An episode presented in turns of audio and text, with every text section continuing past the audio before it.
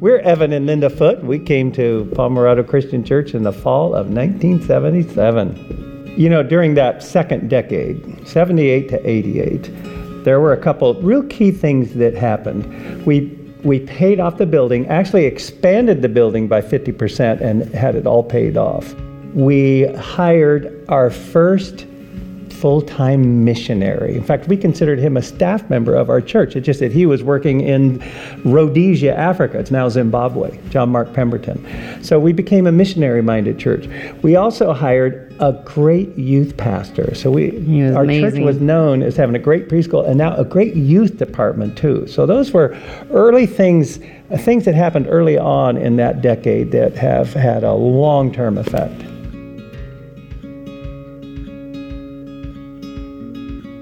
So when Josh was younger and he had severe asthma, um, you know, people in the church were pitching in to help us out so much. But the Sunday before Thanksgiving, we were getting ready. We were always the last ones out the door. We were getting ready to leave, and I said, Evan, oh, look at this. How weird is that? Notice there was an envelope there. And when I picked it up, it said it was to Evan and Linda Foote. And when we opened it, a person said, Every time I prayed this week when I was doing my devotions, I felt like God wanted me to give you $150 and tell you He knows your needs before you do. And so we looked at each other like, oh, what does that mean? You know? We could probably spend $150 in a lot of different ways, but the catch was there's some need. We didn't know of a need. So that Wednesday, Josh was way worse, and we went to the doctor, and and so the doctor said, you know, I'm going to send my nurse down to the supply house where this machine is that we use here to help him breathe. I know it's really expensive. I know you can't afford it. I'm going to buy one today, and I will sell it to you for my cost. And he said, okay, I'm really sorry. The price is pretty steep. Because you remember, this is a long time ago. And he said, it's $150. And we both were like, oh my gosh, that's it. So Evan whips the money out of his pocket. And the doctor just looks at us kind of funny. So we explained this story. And the doctor said, okay, I'm Jewish, but you are the only Christians who are allowed to talk to me about God all the time, anytime you want, because these kinds of things always happen to you. And it was nice to know that our church had such a reputation of generosity and grace and listening to God.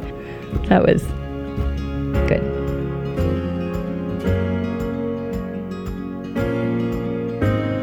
Early on, our church was called a donut church. It had nothing to do with eating donuts out on the uh, courtyard. We didn't have a courtyard then. But it was because there was kind of a hole in the middle. Most of our people came from a long ways away. They came from Ramona, they came from Escondido, they came from Mira Mesa, but not too many families, like right here in the vicinity. There were the Mayors, there was the McCravies, and the Moores. I guess you had to have a name starting with the letter M, I don't know. But not too many people right here. That's changed. And even more and more, I think our church is looking how do we impact not just the world out there, but right here in our community. Let's make a difference with our community. It's interesting when you think about it that God's word never changes, but our culture and society and values in our world change. And I really love that we have a new young pastor and that we're pulling in lots of young families who will speak God's word to a new generation, that will speak the language of a new culture and a new society and change the world with His word in this time period. Big things in store. We're looking forward to that.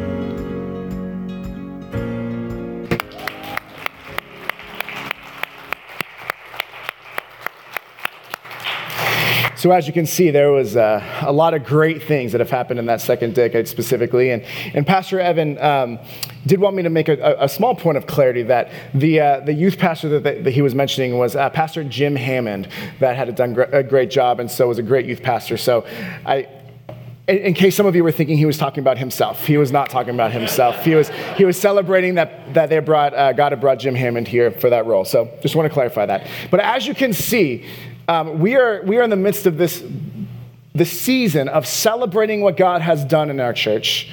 And, and ex- being excited about what he's doing now and what he's going to continue to doing, uh, uh, be doing as we move uh, in this next direction that God has us. And so it's something where we're celebrating what he's doing, excited, and then looking forward to the next season. And with that said, we are starting a brand new series this morning called We Are the Church. And so, what we're going to do over the next several weeks together is that we are going to look at the first couple chapters of Acts and looking at what the church in Acts, what it looked like from the very beginning what are some elements that we see from, from the story of the church in the book of Acts? How are we, as Pomerado Christian Church, continuing to do that? And what does that look like for us as we continue in the direction that God has for us? And so it's something we're going to celebrate that. We're going to look at those things. And so over the course of this series, we're going to get a better idea of what the church was originally designed to do, how we are doing that, and where we will go as God calls us to that. So, will you join me in a word of prayer as we get ready for what God has for each and every one of us this morning? Heavenly Father, we thank you so much for this day, and I pray, Lord, that, um, God, that you would work and speak and move in an incredible way this morning. I pray that every single person that is here or, or potentially listening online would, be, uh, would know that you love them and that they are listening to this message for a reason. So I pray that you would encourage and challenge. I pray that I would decrease, that you would increase, that you would speak in a powerful way. And I pray, Lord, that we would continue to grow and continue to uh, love the idea of being your church as we have in the past, are doing now, and will do in the future. In Jesus' name we pray. Amen. Now, I want to share uh, a couple stories with you. Uh, the first one is this idea that um, I have this hobby I really enjoy. Um, I don't know how many of you have hobbies. Does anyone here like to hike? Awesome, okay. Does anybody here like to go on hikes and find small treasures in the woods called geocaching? Wow, there are some people. This is amazing. So this is my hobby. This is what I love to do. Is I love to be able to. It's not only hikes; they're everywhere.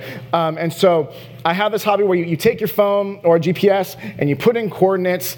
And every time I do, it, like oh, and I sound really smart and cool when I do it. Uh, but it's one of those where I have these coordinates and I go and I try to find these like these these treasure boxes, but really it's this the joke about geocaching is that you spend billions of dollars of satellite equipment to find small boxes in the woods. And it's this idea of it's just this idea of a treasure hunt, and I love doing. I love looking for that. I love uh, finding those things.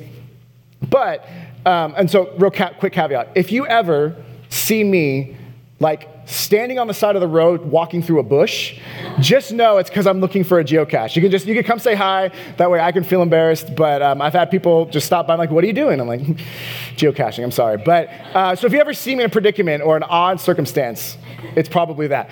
But with that said, I want to just have you join me for a second. When I went on a, a walk and a hike one day, as I was in the mountains and I parked my car nearby, had gone up on this little hill, and I had to find the geocache. And I looked at my, my phone and the GPS and say it says about 30 feet this way, or it's about 60 feet the other way.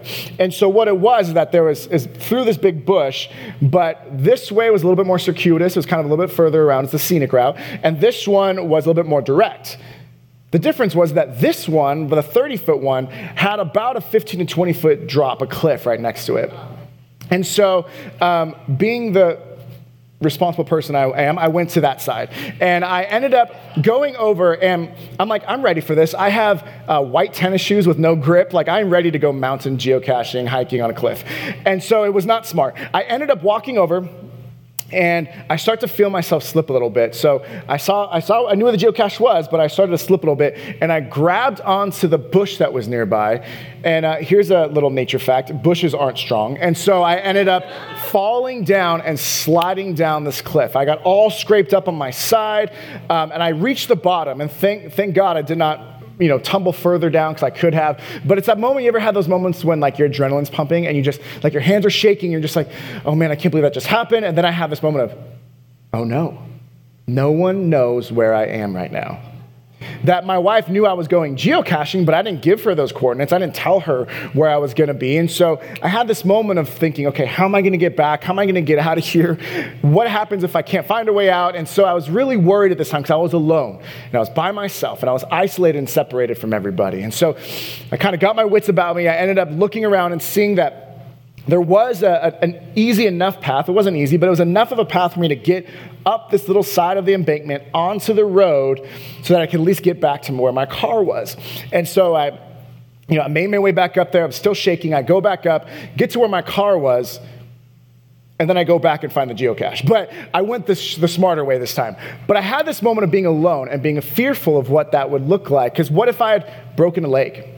What if I had rolled further down? What if I had been knocked out? What if I had gotten hurt much worse than I had and I was all alone? No one knew where I was and no one knew the circumstance. It was not a wise thing at all. So, rightfully so, Steph was like, from now on, you need to tell me where you're going. And it's another check in the box of my wife is wiser than me. So, I had that, but let me, let me give you the other opportunity or the other story is when I was going geocaching with a different, with a friend, and we went out into this desert up in like Phelan, California. So it's kind of in the middle of nowhere. And we ended up going out there, and he had um, a really good uh, four wheel drive vehicle. It's called a Toyota Scion. So it's not very good for, for four wheel drive at all. So we are going, and there's a path on the road, but then there were like, he's like, hey, let's go this way. And so that's always a dangerous statement. And it's like, we started going over these little bumps, and we end up getting to a bump where just right, the car got stuck. There was no traction enough to move forward.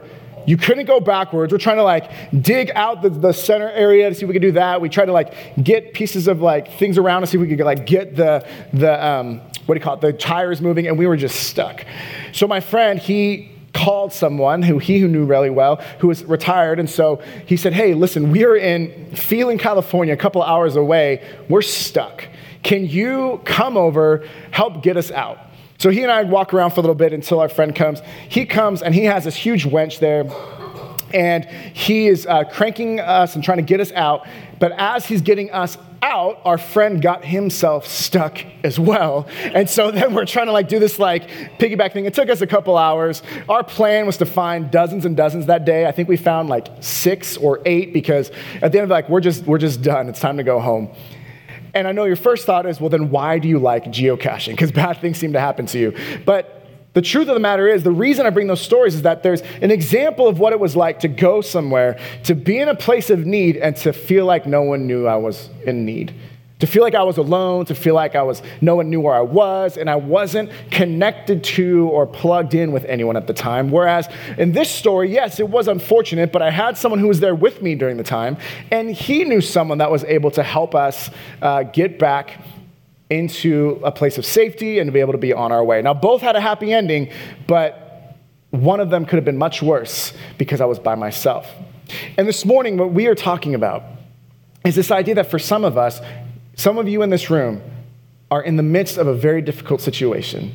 Some of you are in a place of, of mourning or struggle or wounding or heartache or pain, and, and you feel like you are over here, that you are shaking and the adrenaline's pumping, but there's no one there who knows your need. And there's no one around that can be with you in the midst of it because we kind of buy into this idea of our culture that it's better for us to you know, we want to be self sustaining. We want to be self independent. We don't want to have to rely on others. So it's easy for us to not ask for help because it's almost miscon- can be construed as a sign of weakness, which is just not true. But we don't want to say anything. And so we get to this place where we are alone. And so maybe you're feeling that. And so you're in this room with a crowd of people, but you are alone inside of a crowd. And you feel like you're not connected. And then we also see the importance of being with someone, being plugged into the point where you can get the help you need. And you are in a place maybe now where you are struggling, you are in a time of heartache, but you also know that you can reach out to people. And the people of the church are people to whom in whom you can trust and that you can reach out to. Now, I want to share a story of Megan Hill. She's a woman who lost her. Um, home in, in, Hurricane Katrina in 2005. I want to read in part of an article that she, uh, that she wrote um, that kind of explains a little bit of this idea of the need to be plugged into the church. After Hurricane Katrina passed, she says, through my state in, in 2005, I was selected to be a research subject for a study conducted by Harvard Medical School. At regular intervals following the storm, researchers called to ask me a set of questions about my mental and emotional health, as well as my social support system. Each time, the caller asked, How many people in your community would you be comfortable asking to borrow a cup of sugar? I would answer, Let's see, about 100. That question was always followed by How many people in your community would you be comfortable sharing your thoughts and feelings with? And I would answer the same. My answer to those two questions is an important clue to my identity. The reason I have such a stable collection of sugar lending, accessible friends is because I belong to a local church. That in her hour of need, in her time of need, she knew she could call upon the church because she was plugged in to the people of the church. This morning, as we talk about our first point, is this idea that being part of the church is more than just attending on Sundays. It's being plugged in to the people and the purpose of the church. Being part of the church is more than just attending Sunday mornings, it's being plugged in to the people and the purpose of the church. If you'll turn with me to Acts chapter 1, um, we're going to start in verse 12. And to set the stage a little bit, this Acts 1, starting in verse 12, is right after Jesus had ascended into heaven. So, just to give a little background, it's, he had resurrected, he was on earth, he taught, and he did great things. He, had, he uh, showed up to people, had miracles, all this great stuff. And then on Acts chapter 1, is he's ascending into heaven, and he's telling his disciples, his apostles, to go out now, Acts chapter 1, verse 12, where we pick up the story, is where they start to talk about the fact that there were 12 apostles, that there were 12 that were in Jesus' inner circle. But because Judas, one of the 12, betrayed Jesus and he killed himself because of that betrayal, there was 11 apostles left and they needed one more to fill their number. And so we're going to look into this idea in the beginning of what it is to be plugged into the people of the church by looking at verses 12 through 14. It says this Then the apostles returned to Jerusalem from the hill called the Mount of Olives, a Sabbath day walk from the city. When they arrived, they went upstairs to the room where they were staying. Those present were Peter, John, James, and Andrew, Philip and Thomas, Bartholomew and Matthew, James, son of Alphaeus, and Simon the Zealot, and Judas, son of James. They all joined together constantly in prayer, along with the women and Mary, the mother of Jesus, and with his brothers which, as you look at the idea of the people of the church, the question, I'm going to ask you two questions today one for being plugged into the people of the church, and one for people being plugged into the purpose of the church. But the one for the being plugged into the people, the question I have is do you feel divided from or united with other Christians? Do you feel divided from or united with other Christians? The reason we bring this up out of this passage is that looking at the disciples, the apostles that were there, when they start to list out the names, you have, you have some who were fishermen, who were not professional um, rabbis or, or, had studied uh, much at all in school. We have people that were tax collectors. We have Matthew, the tax collector, who was, as we uh, spoke a few weeks ago, tax collectors were reviled by the Jewish community because they would tax the Jewish community and then take over and above themselves. So they basically were robbing from their people to give to Rome, but then to keep the excess for themselves. But then on the opposite side of the spectrum of a tax collector, you have Simon the Zealot. And the Zealots were a group of Jewish people that were so strong with Jewish nationalism, with wanting the Jewish cause, that they would have looked at a tax collector as a sworn enemy, as someone who was a betrayer, and as someone who was just opposite to what they would want to do. That you would look at these groups of people, you would see groups of women, which in the culture, they wouldn't have been invited to be able to listen at the feet of a rabbi. But Jesus, if, amongst many things he did, was to establish the importance of women in the church and to establish the importance of women in building God's kingdom. And so it was men and women, that there were people from different backgrounds. And it would be easy for them to look at the things that divided them, that were separated, that allowed them to be like, well, you're different than me, and, and you have a different thought system than me, and you came from somewhere other, and, and you came from here. But they weren't focused on that which divided them. They were together in that room, constantly in prayer, coming together because they were united by the one thing that is the main thing, and that they had a relationship with Jesus Christ. That the things that could easily divide them fell to the wayside to the most important thing which united them the idea that because Jesus had come into their lives, because they had learned from him, and that they had time to study with him and walk with him and live with him, their lives were changed radically. So the differences no longer made as much of a difference. That for us at our church, that we can look at other churches that have denominations that might be different than ours, but we could say, listen, let's not focus on the differences because the differences don't make as much of a difference when we recognize the difference Jesus has made in our lives, and that's what unites us. So we look at this idea that if you feel divided or united, the truth that we see in Scripture is that it is not good for man to be alone. It is not good for us to be alone. We see in the Genesis story and the creation that when God created the heavens and the earth, that it was good. And when there was light, it was good. When there was water, it was good. When they filled the light and it was the suns and the stars, it was good. And when they filled the water with all the creepy crawl or the, all the fish in the ocean, it was good. And when they created all the creepy crawly things upon land, it was good. That it wasn't good, the first time there's a, ter- a terminology of it is not good is when it talks about how it is not good in Genesis 2 for man to be alone.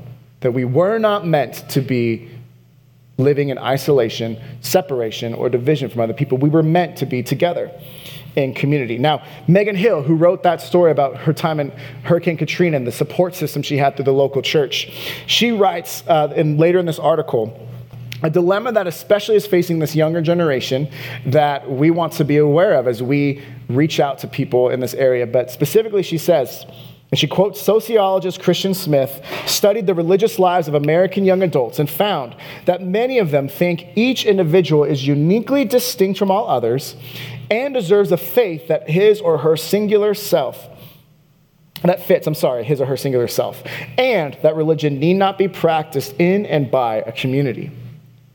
That there is a, a, generation of which I'm on the very top oldest part of that generation, so I'm part of it, but there's a generation coming behind that it's a generation that no longer looks, doesn't have to always look at just full albums because they can pick a playlist and pick the exact songs that they want. That's a generation that could say, oh, I can listen to any speaker in the world. So maybe there's a little bit less of a, of a, a desire or a need to be part of the local church to hear that. And I'm not saying that for the, the, the, young adults that are here. What I'm saying is that as a church, as the church with a capital C, that that is something that people are facing. This idea that it's easy for us to have our own individual experiences and it's easy for us to tailor fit the way we want to worship God with the exact songs that I want versus from different bands, listening to the exact sermons that I want, regardless of whether they're local or across the world. And I can make my experience the exact way that I want it. And so that's something that we as a church need to be able to recognize and allow all generations, but specifically this younger generation, to recognize that they can be plugged into the people of the church. It's not enough to watch it on a screen, it's, we need to have face to face time with other people. And so the it is not good is the idea, it's not good for us to be alone, but the flip side, it is very good for us to be in community together. So there's two sides of the coin. It's not good for us to be alone, and it's very good for us to be in community together. I have a quotation from Randy Frazee I want to read. It's a long one, so it's on the screen. He says, Community is not a quote, nice to have addition, but an essential experience for living a godly and healthy life. God intended humans to have rich, life giving relationships with each other, relationships energized and motivated by the actual presence of God among them. Now, Adam and Eve experienced this perfect ideal in the garden, but their rejection of God's vision for life together caused humankind to be escorted from the garden and out of community with God. And this separation from God and the presence of sin in every human being's nature is a perpetual challenge to creating strong community. But it is clear from God's word that people were not meant for separation and isolation. That though it might be part of our culture and part of these generations to say, I want to be separated and isolated and, and, and not necessarily have to commit to be part of a community of God, it's clear that if you look at the Old Testament, how many times in the epistles that Paul writes to love one another, or to forgive one another, or confess to one another, or to bear one another's burdens, or to admonish and encourage one another. These one another's, there's dozens of them, and it shows us that in order for us to live the life God has called us to live, we cannot do that in isolation. We cannot do that separated. We do that in a community because we can't fulfill all the one another's if we're the only ones. So we recognize that, as Craig Groeschel recently said at a, a conference that we went to, that the church, all churches, need to be less about Jesus and me and my personal, private relationship with God. That yes, we have a personal relationship with Jesus Christ. We confess Him personally and we, and we trust in Him and we have a relationship with Him. But it's not just personal between He and I, it's, it is personal, I'm sorry, but it's not just private. It's not something that we just keep to ourselves and hide.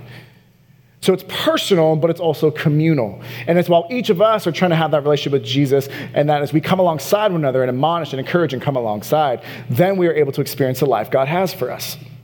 And so, what that means is that Craig Groeschel says we need to have churches that are less about Jesus and me, just the one of us, and more about this idea of Jesus and we as a community of God together. And so, recognizing that it is not good for us to be alone, and it is very good for us to be in community together. Now, we talked about the people of the church, and the next point here is the, the being plugged into the purpose of the church. plugged into the purpose of the church. I'm going to start in verse 15 because this is where Peter starts to describe what the next step is for the church as they get established and as they move forward. Verse 15 says, In those days, Peter stood up among the believers, a group numbering about 120, and said, Brothers and sisters, the scripture had to be fulfilled in which the Holy Spirit spoke long ago through David concerning Judas, who served as guide for those who arrested Jesus. He was one of our number and shared in our ministry.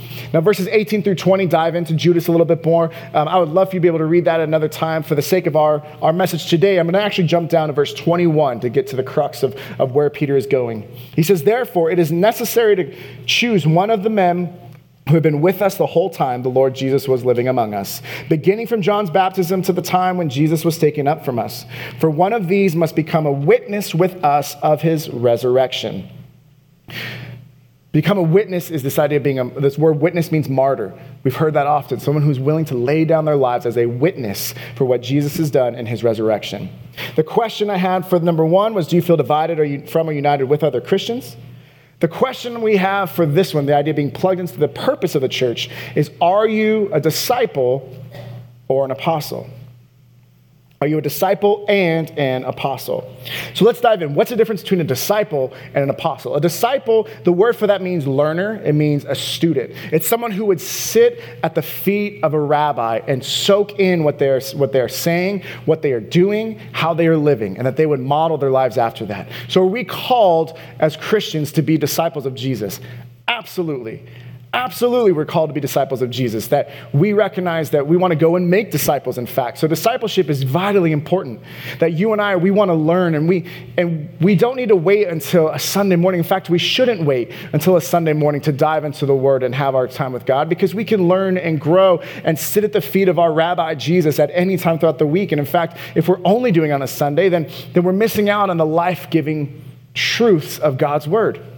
But that's a learner. That's someone who is a student, a disciple, a learner is the idea of a disciple. Whereas an apostle, the definition of the word apostle is one who is sent with a commission, or to, to hit to our point a little bit more, is one who is sent with a purpose one who was sent out with a purpose. And the purpose for which the apostles were coming together was so that they could go to all the ends of the earth, spreading the good news, the gospel of Jesus Christ, letting people know from every tribe, nation, and tongue the idea that Jesus came and he lived a perfect life and he died a horrible death, but he was raised to new life so that we could experience new life and that they were going to go to those far from God and bring them near to him.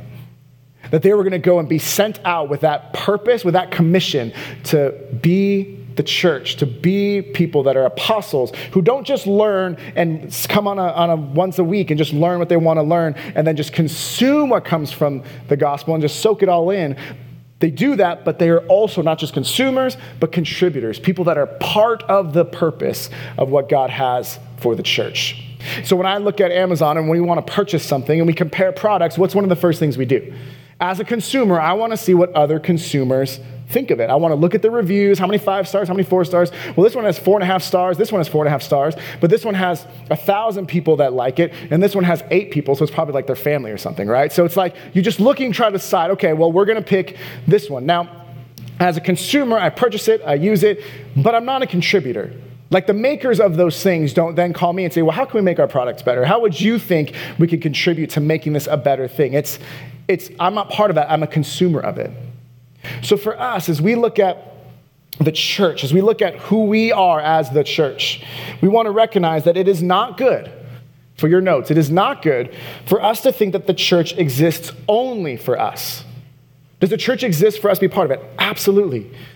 But the church does not exist only for us. Jesus says in, that he comes for the sick, not the healthy. That he said in Luke 19, I have come to seek and save that which is lost. That he has come so that not to serve, but to be served, that we are not here just for us. And so when we come into a church, and I'm not saying this because I've seen this in our specific church, but I'm saying this because it is a, a problem that can happen in churches in general. This idea that we just want the exact songs in the exact order, with the exact instrumentation, and the exact vocalist, with the exact communion meditation, and the exact type of tithes and offerings, with the exact sermon, with the exact sort of attitude, with the exact sort of scripture that is exactly meeting me where I want. And then if it's not any of those things that check those boxes, we would be prone to wanting to step back and not being plugged into the people and purpose of the church. Again, I haven't seen that with us, but it'd be remiss if we didn't be aware of it so that it wouldn't become us. So we recognize that the church doesn't just exist for us. Yes, it's a place where we grow in our, our community, but it's not just for us. Now, there's 120 that were picked that, were, that Peter spoke to in, in verse 15. They were clearly disciples. They were clearly learners of Jesus because it says they've been with him since the baptism all the way through. But Peter wasn't looking for more learners. He wasn't looking for more people to sit in the seats. Yes, they wanted people to sit in the seats, but they wanted people that would go and be apostles sent with a purpose and with a commission to bring those far from God near to God, to go and to, to teach people what Jesus had said, to baptize them, and to have the Great Commission be their mission. And so we look at the idea that he had that specifically in mind. So it's not good for us to think that the church exists only for us. It's part of it, but not all of it. But it is very good on the flip side to know that we are the church and we exist for the world. That the church isn't the building we attend on Sunday mornings, the church is us. And we are the church, hence the name of our series. We are the church and we exist for the world. We exist for those who are sick and need help. We exist for those who are lost. We exist for those who are broken. We are the church and we exist for the world. Acts 1 23 and 26, to close this, this passage, says, So they nominated two men, Joseph called Barsabbas, also known as Justus, and Matthias. Then they prayed, Lord, you know everyone's heart. Show us which of these two that you have chosen to take over this apostolic ministry, which Judas left to go where he belongs.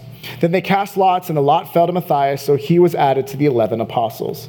Again, the emphasis there is Who's the person you want to fill that apostolic ministry? That idea that we need to be apostles that are sent out with a commission and sent out with a purpose. And it came to Matthias. Matthias was then someone who had already been plugged in to the people of the church by being part of the 120.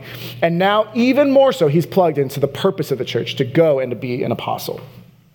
So, to close this morning, I want you to just take some time today, this week, if you have your notes, you see those questions there. Take some time to wrestle with this idea of these two questions.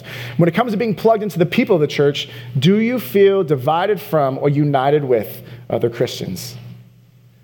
Is it something where you long for that community, but you feel like you're alone in a crowd here? And if that's you, know that God has created a good thing in the church of being a community with one another, to come alongside one another, that you don't have to be alone. The enemy would love to keep you by yourself but we want to experience true community with one another. Second question, in regards to being plugged into the purpose of the church, is Are you a disciple and an apostle? Not just a disciple, but someone who learns, but then also takes what they're learning and is sent out with a purpose to be an apostle to reach out to people. Now, I want to close with a, um, a story that is uh, a well known story in history. It's about the 40 mass- martyrs, I'm sorry, the 40 witnesses of Sebaste. Now, the story of this goes is that um, in the year 330, in the Roman Empire, the Emperor Licinius was the emperor of the East, and he broke his agreement with Constantine, the emperor of the West. And so, with the Edict of Milan, the Licinius from the East started to persecute Christians. And so, they would start to say, You need to bow down, you need to offer up a sacrifice to Roman gods. And when they refused, they would be killed.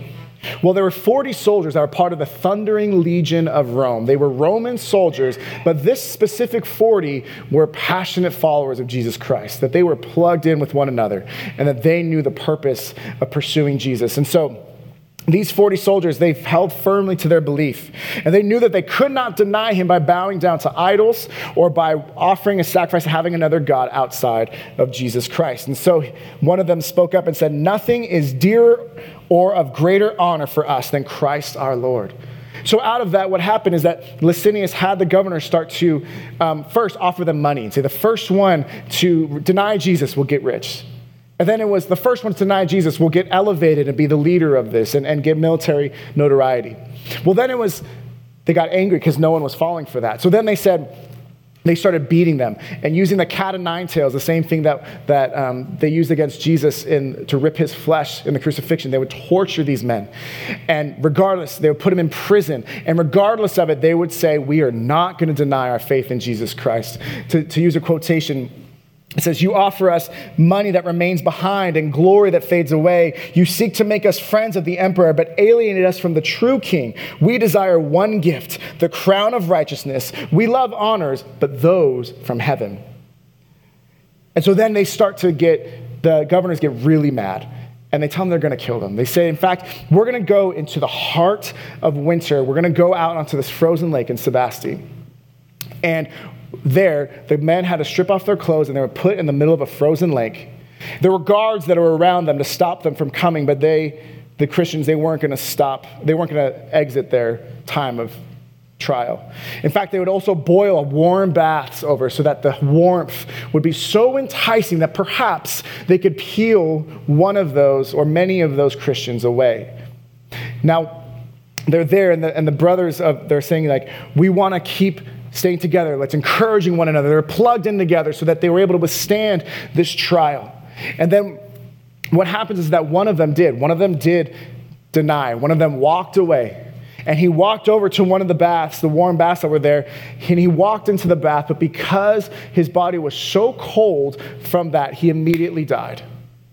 And so one of the soldiers there, that was one of the ones who had been watching guard, looked, and as after that one died, he looks and he says, to the other soldiers, Do you see that? And they say, What? We don't see anything. It's in the night sky. There's nothing there. He says, I see 39 angels with 39 crowns hovering over the 39 that are still in the ice. And so what he does is he recognizes that 40, that there were 40 that were once there. So he takes off his clothes, he takes off his Roman guards, his garments. And if you see the picture here, there's a picture of the one in the lower left with that red cape. He's casting off his clothes throwing aside his Roman allegiance to proclaim allegiance to Jesus, so that that holy number of 40 would not fall short, but that he would then get plugged in and be part of that 40th person who laid down his life for faith in Jesus Christ.